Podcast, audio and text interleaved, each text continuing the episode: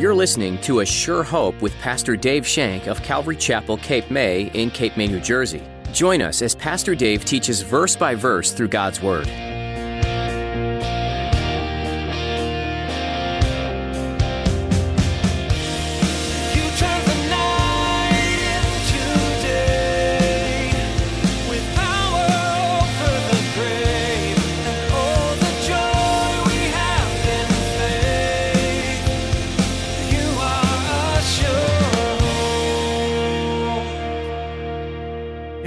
Importance that we're prepared to go into any ministry. I don't care what it is you're doing. We called for a meeting for the nursery school. You need to be prepared to go into a ministry for the nursery, to the children, to hand out bulletins, to do whatever. You need to be prepared because it's ministry.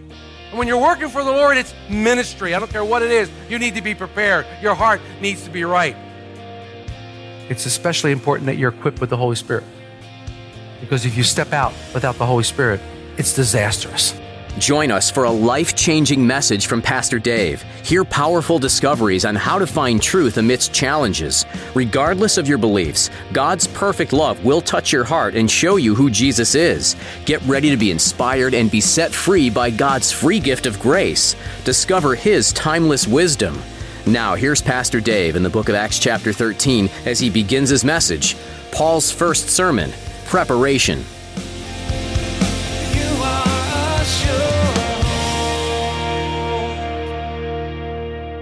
Working our way through the Acts of the Apostles, the Acts of the Holy Spirit.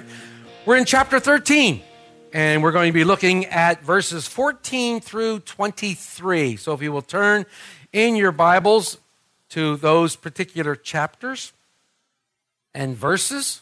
But when they departed from Perga, they came to Antioch in Pisidia and went into the synagogue on the Sabbath day and sat down. And after the reading of the law and the prophets, the rulers of the synagogue sent to them, saying, Men and brethren, if you have a word, any word of exhortation for the people, say on. Then Paul stood up and motioning with his hand said, Men of Israel, and you who fear God, listen. The God of this people, Israel, chose our fathers and exalted the people when they dwelt as strangers in the land of Egypt. And with an uplifted arm, he brought them out of it. Now, for a time of about 40 years, he put up with their ways in the wilderness. And when he had destroyed seven nations in the land of Canaan, he distributed their land to them by allotment. After that, he gave them judges for about 450 years until Samuel the prophet. And afterward, they asked for a king. So God gave them Saul, the son of Kish, a man of the tribe of Benjamin, for 40 years. And when he had removed him, he raised up for them David as king, to whom also he gave testimony and said, I have found David, the son of Jesse, a man after my own heart, who will do all my will. From this man's seed, according to the promise, God raised up for Israel a Savior, Jesus. To start a discussion with his youth group, this youth pastor asked several questions. How well are you prepared? He asked. What would you do if the doctor told you you had 24 hours to live? Many of the teens began to speak and discuss what was on their minds. Some said they would spend the remaining time with their families, others with their friends. Some actually said they would spend the time divided between their family and friends. And yes, some even said they would pray. The discussion was going rather well, and the youth pastor was very encouraged until he looked over at Jason, a bright 13 year old, and shook his head. He asked, and Jason asked him, Do you want to know what I would do if the doctor told me I had 24 hours to live? The youth pastor replied, Yes, Jason, what would you do? Jason smiled and said, I know what I would do. I'd get a second opinion.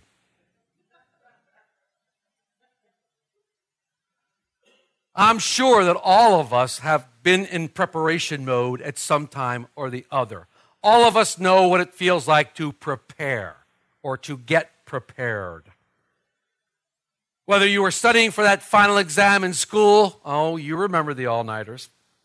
Whether you were studying for school or whether you're preparing for a trip or preparing for visitors from relatives, you had times of preparation in your life. Maybe you remember you were preparing for your wedding day or a particular holiday. You know, to prepare means to make ready for a particular purpose. Things like preparing the soil for the crops to grow, or preparing the troops for a particular mission, or in a biblical sense, it's a preparation against evil and a help in securing good. In other words, preparation is an act of readiness, an act of readiness. In this section of, the, of the chapter 13, where we're at right now, we're going to study Paul's very first recorded sermon. This is Paul's first time he gets up and he actually speaks.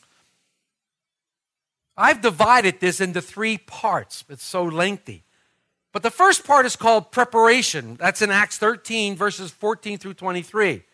The second part is called the declaration. That'll be next week in Acts 26 through 37. And then finally, the last part of his sermon is called the application, and that's in Acts 13, 38 through 41. Today, we're going to look at the first part of Paul's sermon called the preparation. So, as Paul and his group, Barnabas and young John Mark, when they entered the mission field, we saw that one of them was not very prepared for what lied ahead. We read in Acts 13 13, and John, departing from them, returned to Jerusalem. The great victory secured over the evil sorcerer Elymas resulted in salvation for Sergius Paulus and his entire family. We read that last week in Acts 13 at the beginning. But it also was a casualty. There was also a casualty. John Mark left the mission field. As we discussed in the past, preparation for ministry is extremely important. We know from Scripture that the Apostle Paul spent many years being taught by the great teacher, the Rabbi Gamaliel. Paul also needed to be taught by Jesus after his conversion to Christianity. We read in Galatians uh, chapter, um, I think it's chapter 4, where Paul spent three years in Arabia. And it is believed that during this time, he was actually taught by Jesus Christ himself.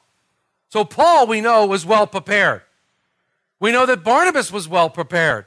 Barnabas was called the son of encouragement by the apostles themselves, and he comes on the scene in Acts 4 36 through 37. He received his name, as I said. The apostles named him the son of encouragement. So he was well rooted and grounded. He was a highly respected man of the faith, and he was actually sent by the church of Jerusalem to Antioch. He was sent there to admonish them, to encourage them in their faith. Remember what he told the church in Antioch? He turned to church in Antioch, he told them this purpose in your heart to continue in the Lord. Remember that when we talked about that? Now, this is great, solid counsel, even for today, even for us who are Christians today. To purpose in our heart, make a solid decision in our heart that we are going to continue in the ways of the Lord, not in the ways of man. We're not going to be swayed to the right or to the left. We're going to continue into the Lord and continue to follow Him.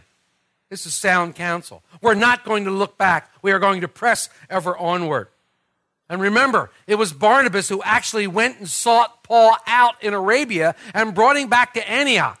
He brought him back to Antioch to help him in the ministry. So we know that Barnabas was prepared. The only thing we know about John Mark at this time is what we read in Acts 12. It was at his mother's house that the group was praying for Peter when Peter was in prison. That's all we know about him.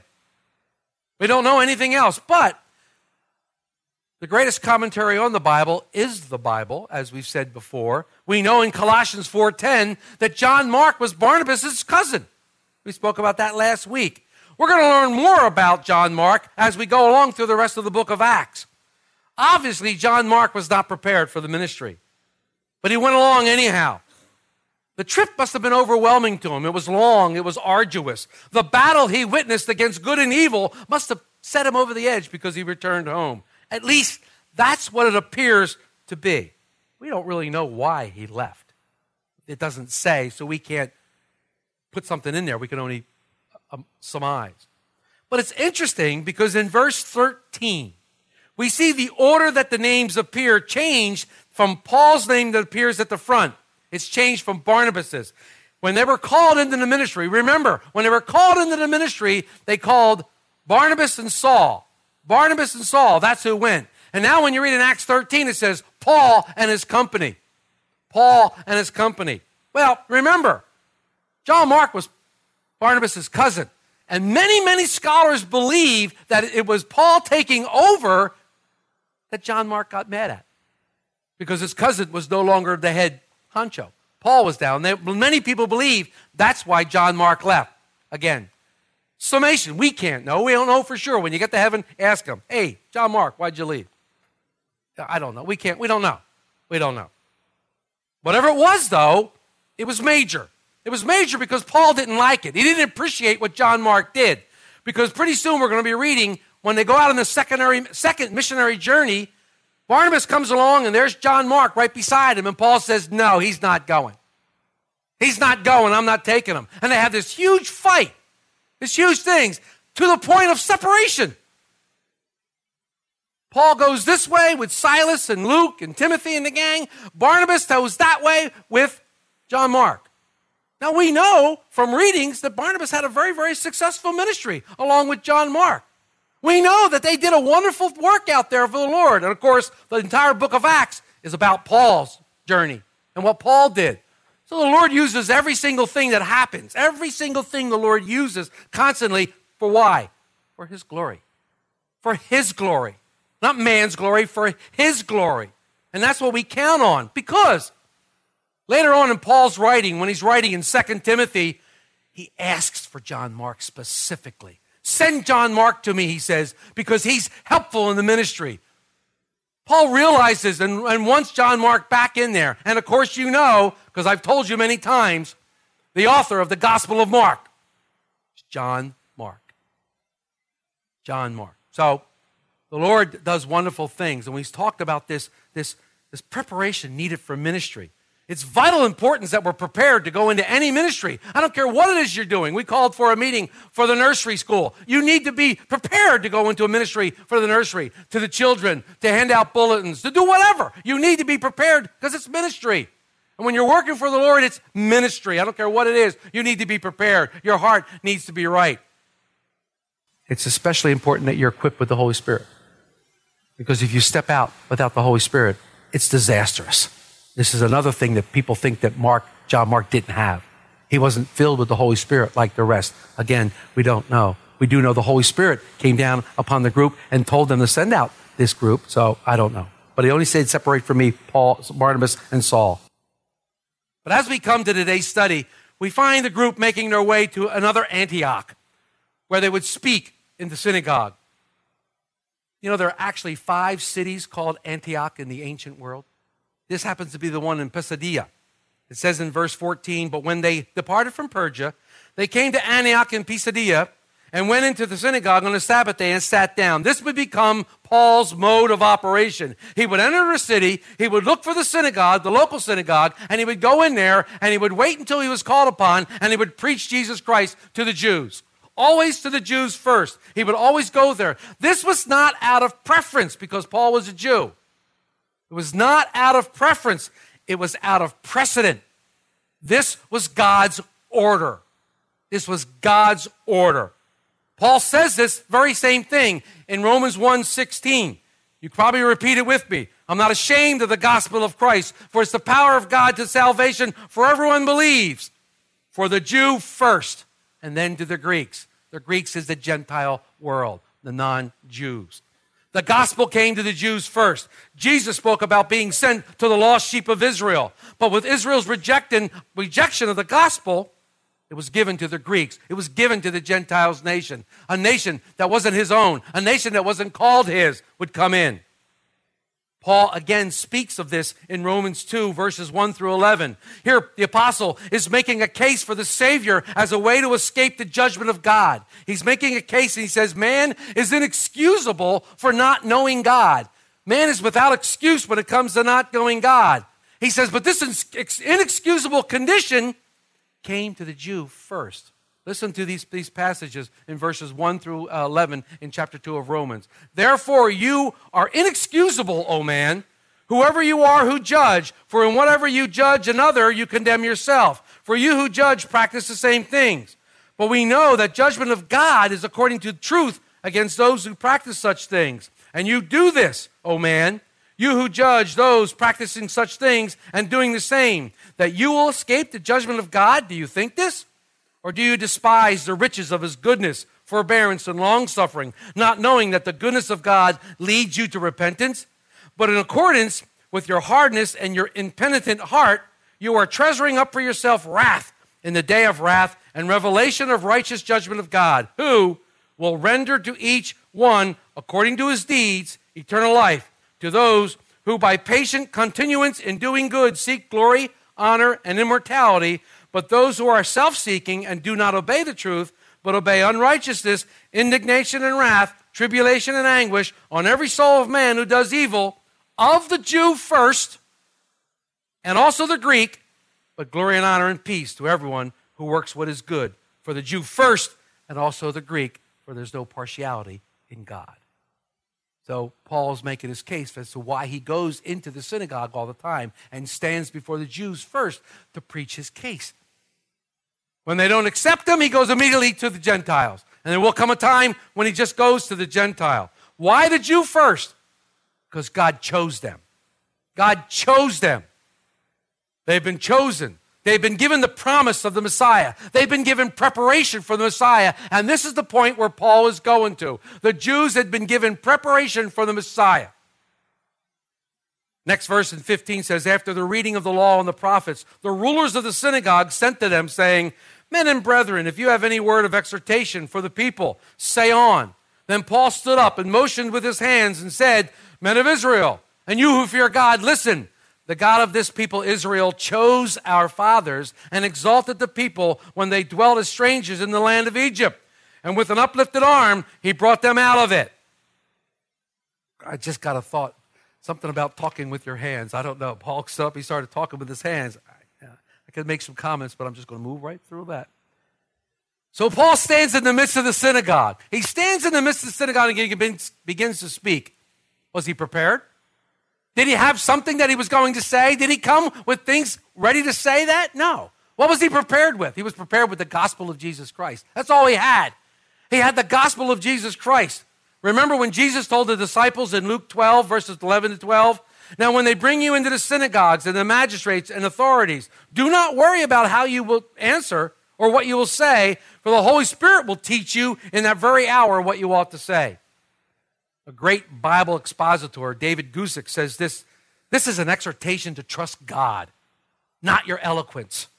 It is not an excuse for poor preparation in preaching and teaching, but we need to trust God in our words in times like this. Jesus promises that the Holy Spirit will be you when will be with you when they put you on trial. He will give you the right words to say. Paul is not on trial here, but you get the point. When you stand up to speak for the Lord, and the Holy Spirit is with you, you ask for the Holy Spirit's guidance, He will give you the words that are necessary to say. And sometimes after you've spoken the word, the word of the Lord, you think back on it and you go, What did I say? Well, you don't know because it wasn't you who were doing the speaking. It wasn't your mind that was conjuring up as the Holy Spirit that was giving you utterance. As, as you speak, things come out. I'm sure it's happened to you. It's happened to me a lot. Paul begins this sermon by reviewing the history of the nation Israel. He's going to zero in on the fact that Israel was prepared by God to receive the Messiah. We talked about that on, on, on, on um, Palm Sunday, where Jesus held them accountable. You should have known it was me because of the prophets, and you should have known who this was. Paul's basically saying the same thing, but it's interesting here that Paul's very first sermon sounds a lot like Stephen's sermon, which happened 14 years before this. Remember back in Acts 7 when we went over Stephen's sermon? Paul's doing the same thing. He's starting out with the history, the patriarchs, all the way to David. Makes one wonder just how much influence Stephen had on Paul that day. Makes one wonder how much influence Stephen. Remember, Paul was there. Paul was part of the Sanhedrin. He heard everything Stephen had to say. He witnessed it. Remember when they were stoning Stephen? Who was holding their clothes? Paul. So he heard everything.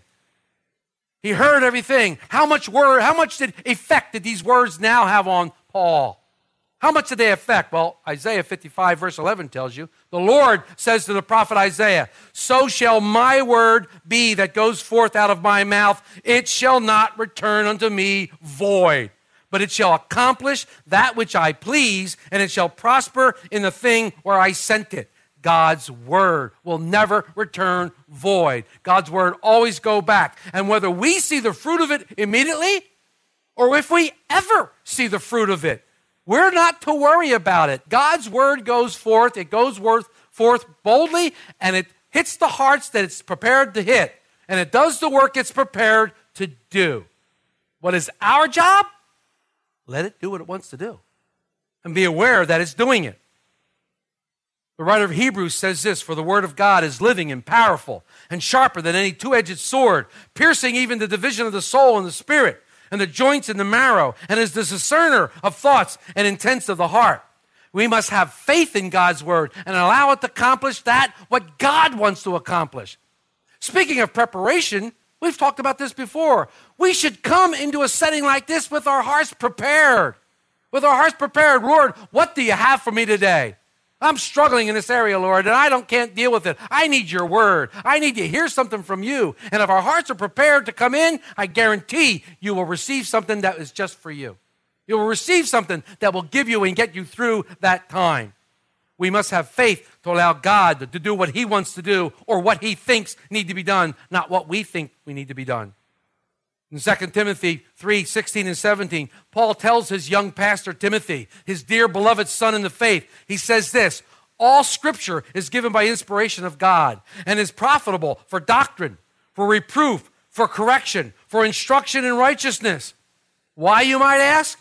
That the man of God be complete, thoroughly equipped for every good work. It's the word of God that works effectively in you doing the good work that you need to do as we apply the word of God to our life. See, that's what James said Be ye doers of the word and not hearers only.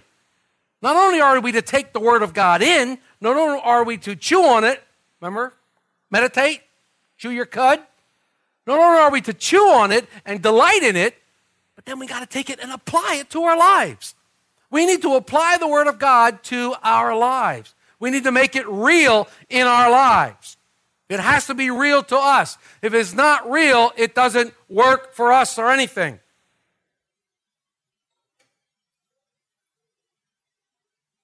So Paul recounts Israel's history and speaking of their preparation. He continues in verses 19, 18 and 19.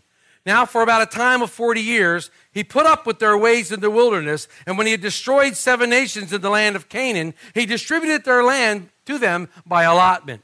It's interesting here because the old original King James said, suffered be uh, suffered he their manners. God suffered he their manners with the nation Israel. And this phrase is a really unique Hebrew idiom.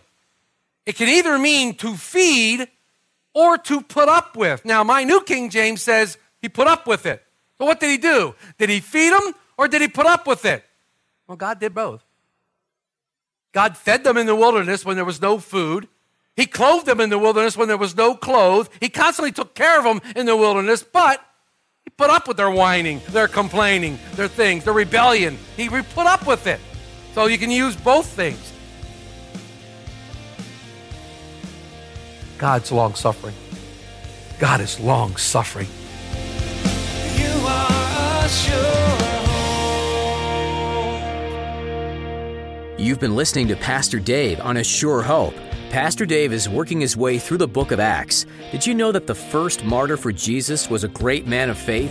His name was Stephen, and he was bold and courageous to proclaim the name of Jesus to others. He wasn't afraid to tell the truth, even when it cost him his life. What courage in the midst of opposition! Do you think you could do the same in this day and age? It's hard to stand up for Jesus when everyone around you is telling you you're intolerant, unloving, and just looking to put people down if you tell them they're doing something wrong.